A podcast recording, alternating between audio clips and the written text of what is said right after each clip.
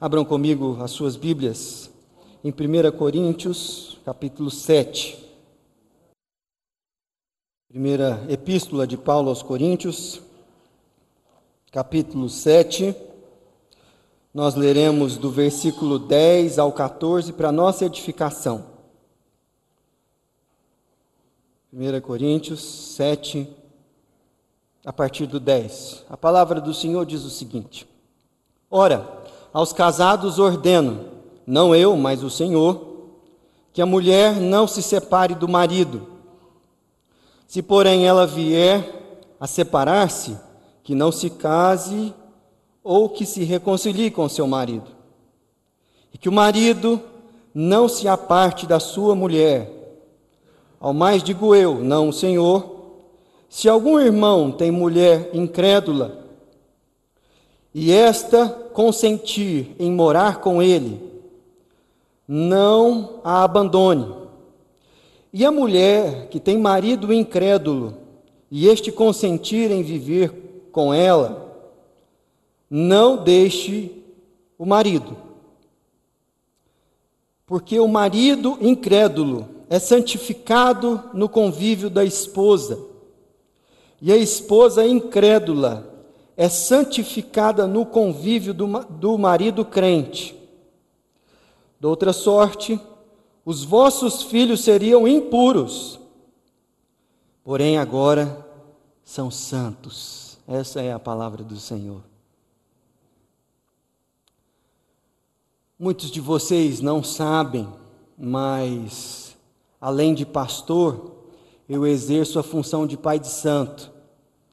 E já há algum tempo, desde antes de vir para essa igreja, eu já atuava como pai de santo e, e tenho, para surpresa de muitos, aprendido muito com essa função a exercer o pastorado de uma maneira mais eficaz. É isso mesmo que você ouviu, eu também sou pai de santo. Mas eu não estou me referindo ao fato de liderar uma reunião de candomblé ou uma comunidade afrodescendente que segue essa religião. Eu estou me referindo ao versículo 14 do texto que nós acabamos de ler e ao fato de Paulo afirmar que os filhos dos crentes são santos. Eu tenho três, portanto, sou pai de santo ao cubo.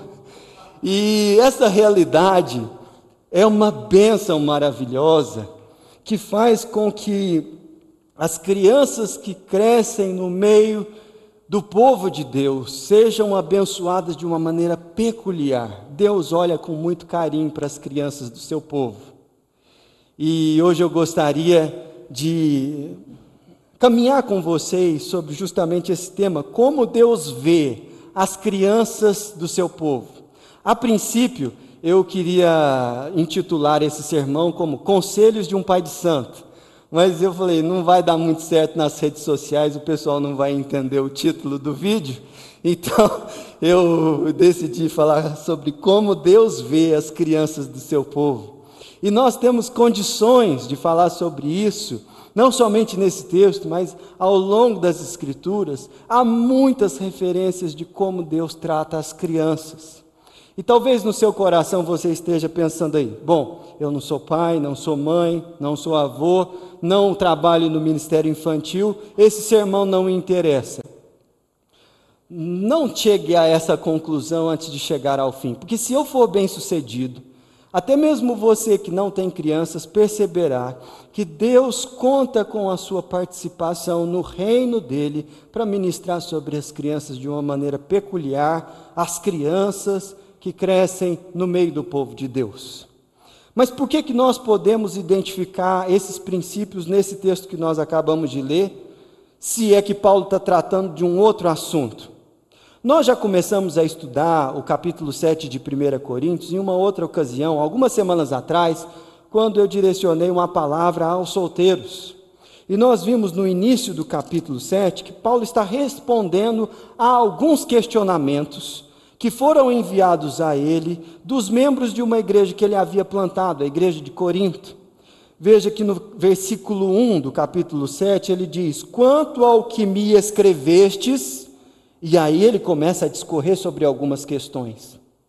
Ele trata sobre vários assuntos, a maioria deles ligados à realidade conjugal. E lá na altura do, cap... do versículo 10, veja você que é o texto que nós começamos a ler, ele trata de uma situação peculiar, que é a realidade de um homem ou uma mulher cristãos que estão casados e o seu cônjuge não é cristão. E aí ele trabalha algumas dúvidas que foram levadas a eles. Por exemplo, eu devo me separar da minha esposa, do meu marido, só porque ele não é cristão? A resposta do apóstolo Paulo é não. É, versículo 10: Ora, aos casados ordeno, não eu, mas o Senhor, que a mulher não se separe do marido. Aqui algumas pessoas podem falar, o apóstolo Paulo não tem, ele está falando que quem está dizendo é o Senhor. Isso porque o apóstolo Paulo está fazendo uma referência ao texto do Evangelho de Marcos, o capítulo de Mateus, o capítulo 18, onde Jesus vai tratar desse mesmo tema. Mas mais adiante, uh, ele vai tratar especificamente desse, desse assunto, de quando um dos cônjuges não é crente. Aos mais, e aí eu estou no versículo 11, digo eu, não o Senhor, e ele está dizendo isso porque não há nenhuma referência de que Jesus tenha tocado nesse assunto. Ele diz: se algum irmão tem mulher incrédula e esta consente em morar com ele, não abandone. E a mulher que tem marido incrédulo e este consente em viver com ela, não deixe o marido. Então ele está tratando desse assunto. E quando é o caso de um dos cônjuges que não crê no Evangelho, abandona o lar, versículo 15. Se o descrente quiser apartar-se, que se aparte, em tais casos não fica sujeito à servidão, nem o irmão nem a irmã, Deus vos tem chamado à paz. Aqui cabe uma nota de explicação a respeito do contexto ao qual Paulo está tratando. Porque muitas pessoas tratam esse texto aqui como se fosse um aval do apóstolo Paulo para que cristãos se casassem com pessoas que não professam a fé em Jesus. Isso não é verdade.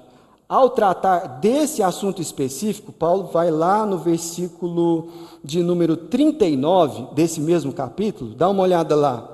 A mulher está ligada enquanto vive ao marido, contudo, se falecer, o marido fica livre para se casar com quem quiser, mas somente no Senhor. O que, que ele está dizendo? Que um cristão deve procurar uma pessoa para se casar que seja cristã, para evitar situações mais complexas. Mas vamos supor que um, os dois não criam e um cônjuge converte e a outra parte não. Eu devo me separar? Claro que não.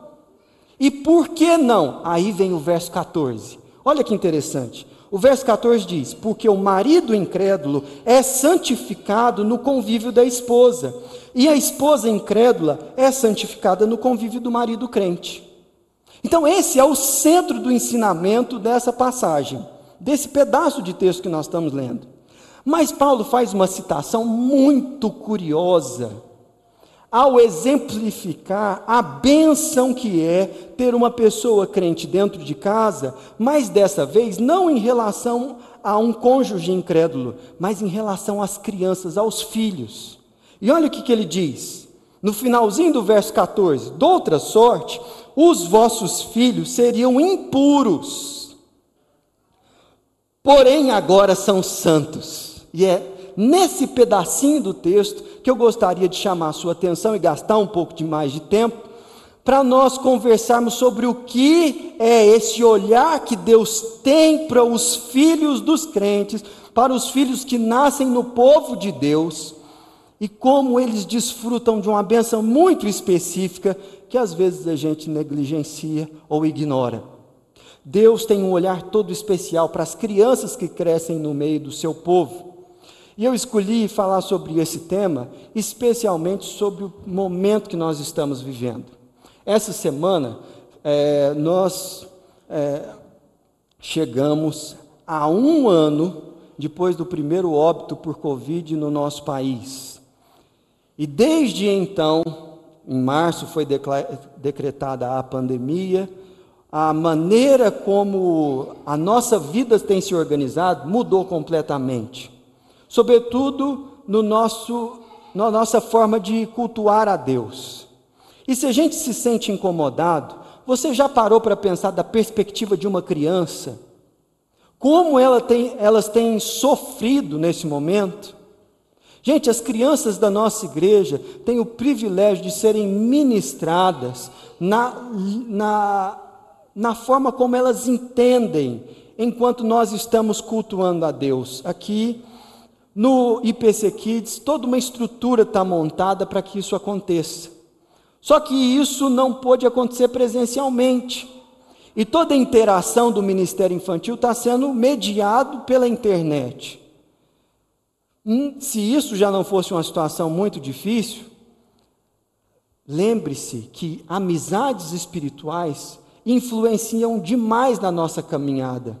E onde que as nossas crianças têm os seus melhores amigos na fé? Justamente na igreja. E a maioria delas está afastada desse convívio. Pense mais outra coisa. Lembre-se da sua infância, especialmente você, que, como eu, teve o privilégio de nascer num lar cristão. Você se recorda de, em algum momento na sua história, quando criança, você ficar tanto tempo longe da casa do Senhor? Pois eu não. Eu, eu, tive o privilégio de nascer num lar em que meus pais temiam a Deus. E eu lembro que de, dominicalmente, nós tínhamos é, o hábito de ir à igreja, tanto de manhã como à noite, nos dois cultos, na escola dominical também. E era muito interessante que isso, bem cedo, se tornou um hábito lá na nossa casa.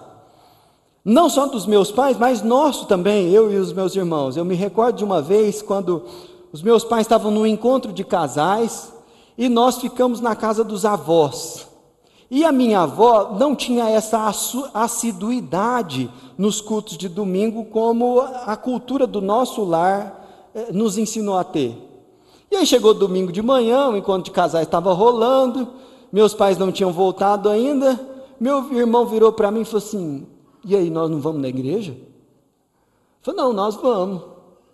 É, nós vamos. Aí viramos para minha avó e falou: Vó, nós vamos na igreja. Vocês são doidos, meninos? Vocês vão sair daqui, vão para a igreja? Como é que é esse negócio? A igreja no centro da cidade? Ó, oh, vó, fica tranquila. Porque a gente vai daqui lá em casa de bicicleta, é muito mais longe, fica sossegada que eu e meu irmão vamos pegar a bicicleta e vamos. E nós fomos. Chegamos lá, o culto rolou, a escola dominical, voltamos. Mas foi uma coisa tão legal que eu tinha muito prazer na infância de estar na casa do Senhor. Eu não estou falando isso é, como um testemunho aí para causar alguma impressão em vocês, mas para mostrar para vocês que as crianças, elas por si só, elas amam a casa do Pai. E elas querem congregar, e elas estão sofrendo muito esse momento. E aí, nós, como adultos, temos uma responsabilidade adicional nesse momento em que nós estamos vivendo é, com as crianças da nossa igreja. Por quê? Em primeiro lugar, eu gostaria de destacar que o texto que nós acabamos de ler mostra para nós que as crianças do povo de Deus não são impuras aos olhos de Deus. Veja o que o texto diz no versículo de número 14. De outra sorte, isso é, se o que eu estou dizendo não fosse assim, os vossos filhos seriam impuros. Mas o que Paulo está dizendo é que não, os filhos de vocês não são impuros. O que, que essa palavra impuro significa? Aqui é cerimonialmente impuro. É aquilo que não é adequado à presença e o culto a Deus. Paulo está lançando, lançando mão de um termo do Antigo Testamento para mostrar que as crianças eram tratadas por Deus como povo de Deus no meio da congregação e não como aqueles que deveriam ficar fora do culto e fora da comunhão.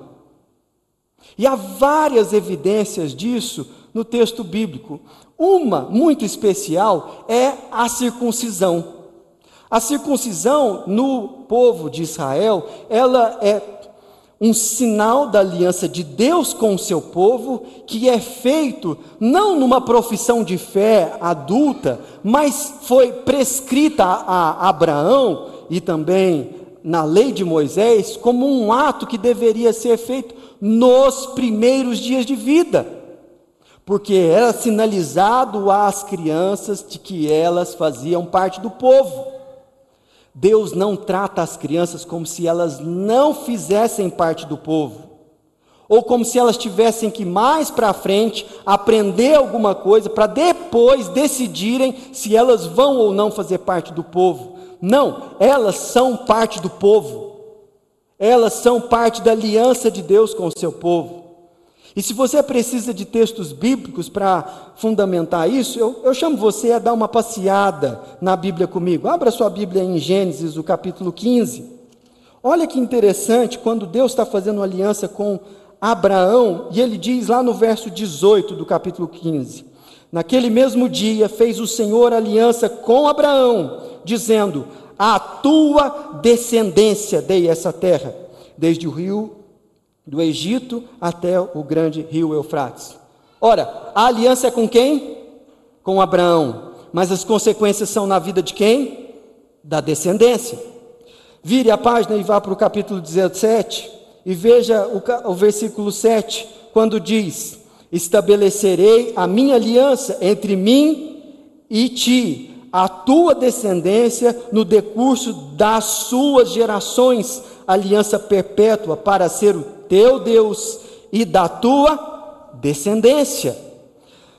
Abra agora, vire a página no versículo 18, no capítulo 18, e aqui o contexto é Abraão intercedendo por Sodoma e Gomorra. Em determinado tempo da intercessão, Abraão ele fala assim: Senhor, veja o versículo de número 26. Ah, então, ah, disse o Senhor, já é resposta de Deus: se eu achar em Sodoma cinquenta justos dentro da cidade, pouparei a cidade toda por amor deles.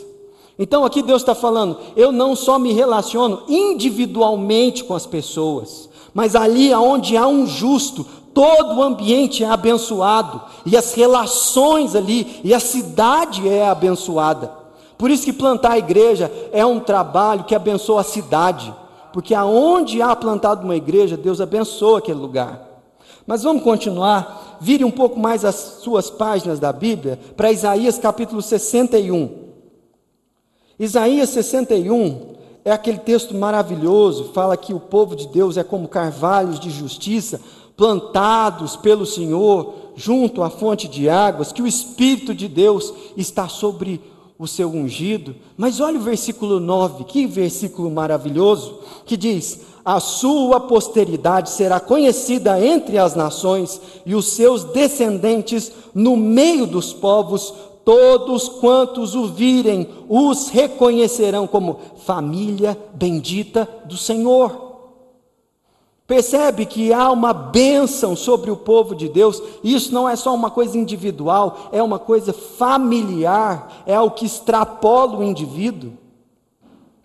Na sequência, quando você abre em Atos capítulo 16, e Paulo e Silas estão presos na cidade de Filipos, e ali eles são açoitados pelo carcereiro, um terremoto acontece e impactado com a presença do carcereiro, eh, de Paulo e Silas ali na sua cela, o carcereiro que ia tirar a sua vida, recebe a repreensão do apóstolo Paulo: não faça nada contra você. E aí o carcereiro responde com uma pergunta: o que posso fazer para ser salvo? E o versículo 31 de Atos 16 diz: crê no Senhor Jesus e será salvo, tu e a tua casa. Há uma implicação espiritual para a vida da família quando uma pessoa se converte. E eu vejo essa realidade na minha própria história. Da parte dos meu, do meu pai, a família já há algumas gerações servia ao Senhor. Mas minha mãe foi a primeira a entregar a sua vida a Jesus. Pelo menos numa longa tradição é, quando a gente revisita as, as gerações anteriores na família dela. E foi muito difícil para ela é, viver a fé dela nos primeiros dias da sua conversão, nos primeiros anos. A minha avó, ela experimentava episódios de possessão demoníaca dentro de casa. A, o contexto do alcoolismo do meu avô era complexo demais. Mas pela graça de Deus, Deus foi alcançando um por um, um por um. E nos últimos dias de vida do meu avô, que já está com o Senhor, ele entregou sua vida a Cristo numa conversa com a minha tia e no dia seguinte ele faleceu. Porque Deus cumpre as suas promessas na família do seu povo. É por isso que Deus olha para os filhos do povo de Deus e fala: vocês precisam participar do culto, vocês não são impuros. E nesse aspecto eu gostaria de fazer uma aplicação bem particular ao nosso conselho, ao, ao, ao nosso contexto. As crianças devem participar do culto e elas são bem-vindas. E não é um incômodo que elas façam mais barulho do que você. Sabe por quê? Porque elas são aceitáveis na presença do Senhor. Você pode ser uma pessoa reprovada diante do Senhor ao julgar um pai ou uma mãe que traga seus filhos na, na igreja e eles façam algo barulho e você fala assim: meus filhos nunca fariam isso, faria sim, e você está é, esquecido. Mas mesmo assim, se eles não fizessem, presta muita atenção no que eu te digo. Do ponto de vista de Deus que está recebendo o culto, o seu julgamento é muito mais pecaminoso do que o barulho que uma criança faz. Você consegue perceber isso? Você consegue entender esse negócio? E essa realidade nós precisamos cultivar no nosso coração porque momentaneamente as crianças não podem ter o seu lugar é, específico na programação da nossa igreja. Mas nós não colocamos as crianças num lugar distinto do ambiente do culto, porque nós queremos nos livrar delas ou porque elas não são suficientes para o culto. Pelo contrário, é porque nós queremos ministrar a elas de maneira específica, especial, numa linguagem que elas entendem. Crianças não importunam o culto. Entenda que da boca de pequeninos, Deus suscita o perfeito louvor. Elas adoram melhor e mais sinceramente do que eu e você. Louvado seja Deus por isso. Mas a, a, o texto continua, não somente falando que as crianças não são impuras, mas ele fala algo positivo, assim, afirmativo sobre elas. Versículo 14: Vossos filhos seriam impuros, se isso que eu estou dizendo não fosse verdade. Porém, agora são santos. Nossos filhos são santos. Aí você pode falar, pastor, só que não. O menino lá em casa faz muita bagunça. É, o meu também, os meus também. Mas aqui, o texto não está falando sobre santidade como um padrão moral. O texto está falando sobre santidade como uma condição espiritual. Os nossos filhos, eles nasceram na família da fé e eles compartilham de uma condição espiritual da qual nós tratamos eles como povo de Deus e faremos isso até que eles assim deem provas contrárias do que isso. Mas há uma realidade misteriosa e espiritual que se refere à condição de uma criança que nasce num lar cristão, de que ela desfruta de bênçãos maravilhosas. E eu vou mostrar para vocês como isso se dá, pelo menos em parte, no capítulo 1 de 1 Coríntios. Abra lá. Olha só que interessante o que o apóstolo Paulo diz em 1 Coríntios, o capítulo 1, ele está fazendo o prólogo da carta e diz: Paulo, versículo 1: chamado pela vontade de Deus para ser apóstolo de Jesus Cristo, aos irmãos Sóstenes, à igreja de Deus que está em Corinto. E aqui vem a parte que eu chamo a sua atenção. Aos santificados em Cristo Jesus. Outra versão diz: aos santos em Cristo Jesus e na sequência completa: chamados para ser santos. Há aqui uma dupla realidade, porque os membros da igreja de Corinto são chamados por Paulo de santos, e ao mesmo tempo que ele fala que eles são santos, ele diz que eles estão num processo de santificação. O que quer dizer isso?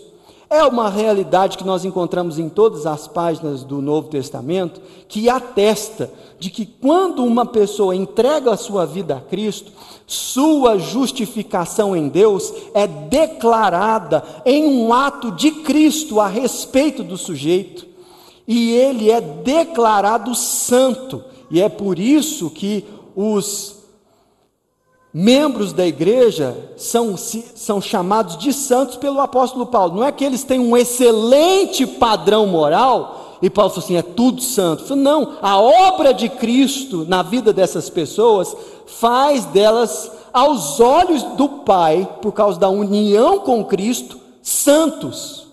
Mas o apóstolo Paulo também reconhece que essas pessoas estão num processo que eles são chamados à santificação e que isso envolve uma obra contínua do Espírito Santo e da vontade da pessoa em se submeter a uma vida piedosa. Então, Paulo, ao mesmo tempo que chama os membros da igreja de santo, também fala que eles estão num processo de santificação. O texto lá do capítulo 7 Curiosamente, Paulo usa o mesmo termo, santos, para se referir aos filhos dos crentes. Ele diz: os filhos de vocês são povo de Deus.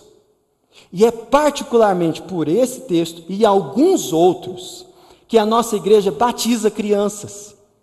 Nós entendemos que há uma bênção maravilhosa para a vida daquelas crianças que nascem no seio da igreja de Cristo, que não diz respeito somente à profissão de fé delas quando elas alcançam a idade da razão, ao que é necessário, ao que é individual, é particular e deve ser incentivado, mas não deve ser forçado. Mas nós batizamos crianças porque os filhos dos crentes fazem parte da família da fé. Deus os trata como povo dele e nós fazemos questão de consagrar nossos filhos a Deus pelo batismo. Alguns irmãos nossos, evangélicos ou de outras tradições, discordam dessa posição e preferem ministrar o batismo só quando há uma profissão de fé e nós respeitamos essa posição, mas nós não cremos nessa forma. Porque nós entendemos que textos como esse que nós acabamos de ler colocam sobre as crianças do povo de Deus uma maravilhosa bênção de participar do povo de Deus, mesmo não tendo a compreensão completa do que isso significa. Aí é muito interessante que eu estava lendo alguns comentários sobre o que significa essa palavra santos lá no capítulo 7. E eu fui consultando alguns e tal, tal, tal, tal. E é interessantíssimo que os comentários, eles começam muito bonitos, falando sobre toda essa realidade que eu já falei para vocês. Mas chega uma, uma hora que eles falam assim: olha, mas quanto ao significado sobre a salvação das crianças que crescem no seio de famílias cristãs, nós não podemos afirmar que isso é uma coisa automática, porque de fato não é. Então, como essas realidades se conciliam, do apóstolo chamar as crianças de santos e da possibilidade delas se desviarem desse caminho, eu não sei. não sei. Os comentaristas falam, não sei. Mas é melhor falar não sei do que negar aquilo que está tão explícito aqui. Que Deus olha com muito carinho para as crianças do seu povo. Nossas crianças, elas fazem parte do povo de Deus e Deus as trata dessa forma. Por fim, a última coisa que eu quero ensinar a vocês nesse texto, não só que as crianças do povo de Deus não são impuras, e que as crianças do povo de Deus são santas, mas por último, que as crianças do povo de Deus precisam de pais santos. Precisam de pais santos. Todo o contexto aqui está relacionado a alguém mais maduro na fé, que já professou a sua fé, abençoando alguém que ainda não teve essa compreensão, para que essa pessoa seja santificada em Deus. O versículo 14 começa em relação a homem e mulher, numa relação conjugal. Porque o marido incrédulo é santificado no convívio da esposa, e a esposa incrédula é santificada no convívio do marido crente. Esse mesmo princípio, ele vale para os filhos. Os filhos que ainda não se entregaram a Jesus, que não têm condições cognitivas de compreender o Evangelho, eles são santificados por quem? Pelo convívio do pastor? Pelos amigos? Por quem? Pelo convívio familiar. E aqui eu gostaria de me deter um pouco mais. Meus irmãos, Deus colocou os pais como protagonistas no desenvolvimento espiritual das crianças que nascem no meio do seu povo. Não é responsabilidade da igreja evangelizar as crianças. Nós fazemos isso por conta da nossa missão de pregar o Evangelho a toda criatura, mas especialmente para aquelas crianças que nascem num lar cristão, são os pais que recebem essa missão. E nós temos muitos textos, como Deuteronômio capítulo 6 ou o Salmo 78, que atestam que esse é um trabalho dos pais. E aqui Paulo está dizendo: os pais devem ensinar os filhos. Eu sei que você está muito angustiado pelo seu filho não poder participar de reuniões presenciais na igreja. Ok, isso é muito prejudicial mesmo, nós já reconhecemos isso aqui anteriormente. Contudo, não se esqueça que a responsabilidade de ministrar o Evangelho ao seu filho é sua, não é da igreja. A igreja é parceira dos pais, mas a responsabilidade foi entregue aos pais. E nesse sentido, nós vivemos numa cultura que terceiriza o cuidado das crianças, seja para a escola, seja para a igreja, seja para o Estado. E isso é paganismo. Mesmo que isso esteja sendo entregue à igreja, a educação espiritual dos seus filhos é responsabilidade dos pais. E quando isso não é compreendido na sua essência dentro do lar, há ali uma evidente influência pagã. Mesmo que a terceirização esteja sendo colocada para a igreja. Nesse sentido, meus irmãos, os pais são a principal ferramenta de santificação e evangelização das crianças, e não o ministério da igreja. E os pais têm a responsabilidade de ensinar a palavra para as crianças, de orar com elas e por elas, de trazê-las à comunhão da igreja, de tirar as suas dúvidas na fé. E às vezes eu fico é, muito feliz com alguns pais que se sentem emparedados por conta das perguntas dos seus filhos, porque eles estão crescendo na fé. E se você não consegue responder as perguntas dos seus filhos, está na hora de ler um pouco mais as Escrituras, de amadurecer a sua fé.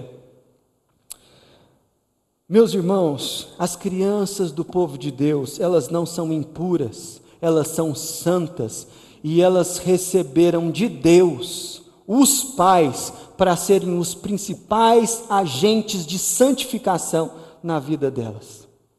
Para concluir, eu gostaria de aplicar essa palavra a mim e a você em diferentes áreas e contextos. Primeiro, eu gostaria de falar com os casais da nossa igreja que ainda não têm filhos.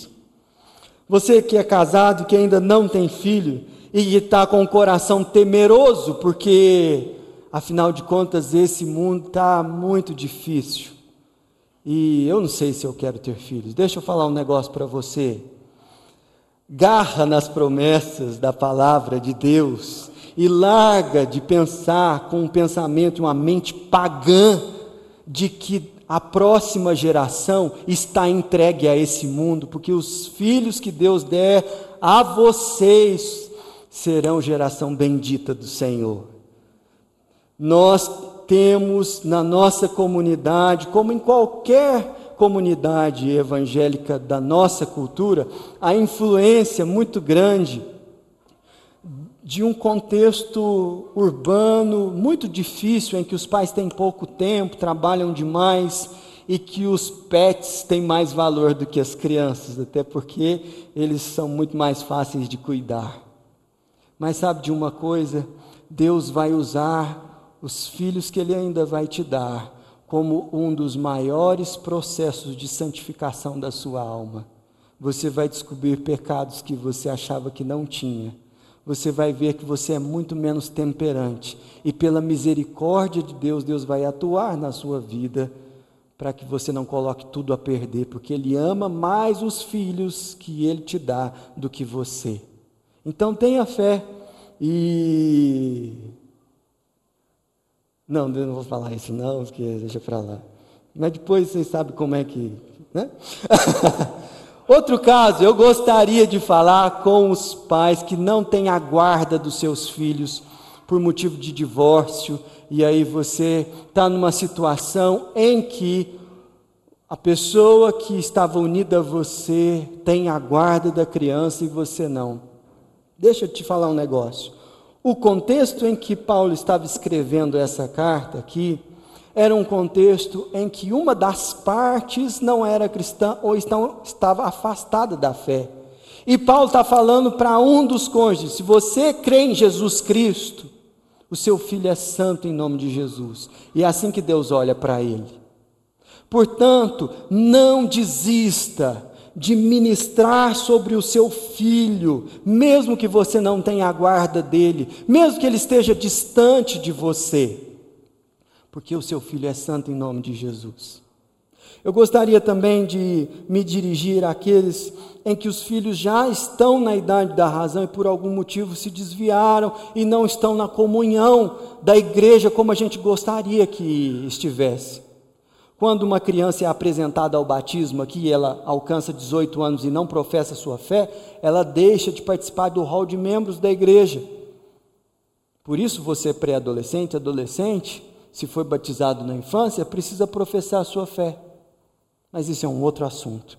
Se o seu caso é que você está convivendo com a dureza de coração do seu filho, saiba que a condição dele não mudou aos olhos do Pai, só porque a rebeldia dele se manifestou.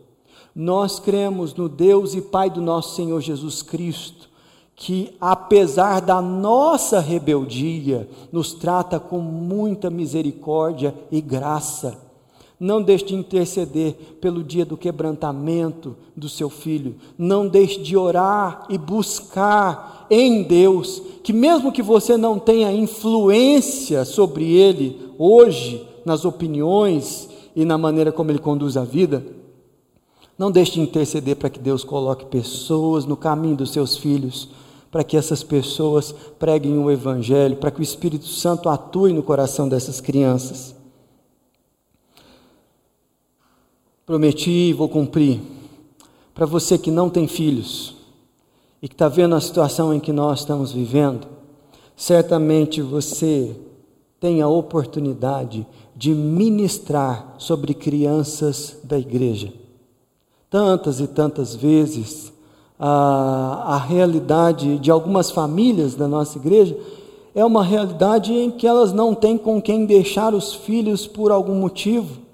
Você já, se, já pensou em se voluntariar em um trabalho de babysitter para pregar o Evangelho e ajudar a discipular uma criança? Você já pensou em ser é, é, uma pessoa que se dispõe a sair um pouco do culto no templo para ministrar a crianças na língua e na faixa etária delas? Pois bem, isso é um ministério caríssimo no meio do povo de Deus e você pode participar dele. Por último, eu gostaria de falar com você que não entregou a sua vida a Cristo Jesus e não se lançou nos braços de Cristo e acha que esse olhar especial de Deus para com as crianças já passou o tempo para você de viver isso. Eu sei que Eu estou tomando mais tempo, mas eu quero encerrar com a leitura de Mateus, o capítulo 18. Mateus, o capítulo 18, Jesus faz uma recomendação às pessoas que estão ouvindo ele. E eu vou terminar justamente com essa recomendação a você que não entregou sua vida a Cristo ainda. Naquela hora, aproximaram-se de Jesus os discípulos, verso 1 do capítulo 1, 18 de Mateus, perguntando: Quem é, porventura, o maior no reino dos céus? E Jesus, chamando uma criança, colocou-a no meio deles e disse: Em verdade vos digo que se não vos converterdes e não vos tornardes como crianças, de modo algum entrareis no reino dos céus. Porquanto aquele que se humilhar como esta criança, esse é maior no reino dos céus. E quem receber uma criança tal como está, em meu nome, a mim me recebe. Sabe o que você precisa? Nascer de novo. Voltar a ser criança e se humilhar na presença de Deus. Deus trouxe você aqui para isso, deu a você acesso a essa mensagem, porque nunca é tarde para sermos uma criança na presença do Pai que trata com tanto apreço as crianças do seu povo. Feche os seus olhos. Ore ao Senhor. Você precisa voltar a ser criança e entregar sua vida a Jesus.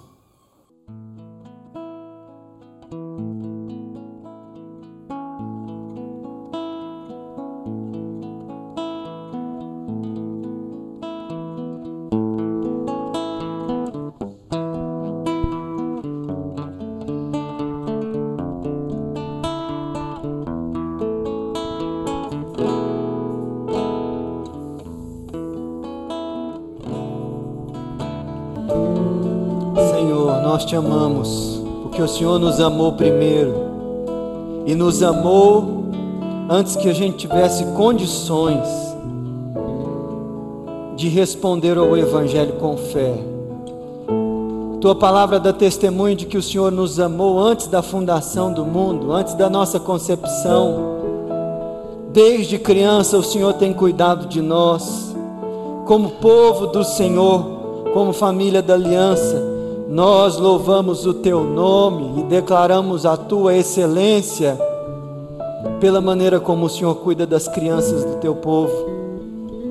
Deus, muito obrigado, porque o Senhor não despreza as crianças como se elas fossem impuras na tua presença, mas o Senhor as trata como santas, e o Senhor ministra sobre elas, ó Deus, mesmo que elas não sejam ainda, ó Deus, de fato como o seu filho Jesus. Muito obrigado porque o Senhor faz isso conosco também. E nessa noite, ó Deus, nós queremos clamar a bênção do Senhor sobre as crianças dessa igreja. Pai, muitas delas não estão aqui, há muito tempo não vêm. E como nós temos saudade dessas crianças aqui, Pai, do som delas, das músicas sendo entoadas por elas. Mas, Pai, nós sabemos que elas estão junto dos seus pais e que o Senhor deu poder no Espírito, palavra de conhecimento, palavra de sabedoria, para que eles sejam os principais agentes da santificação dessas crianças. E nós intercedemos pelas famílias do teu povo, Pai, para que o Senhor avive a obra do Senhor no coração dos adultos para que eles sejam mais zelosos no transmitir afeto para as crianças. Senhor, não queremos ser obstáculo para que os pequeninos do Senhor vejam a face de Cristo no nosso rosto.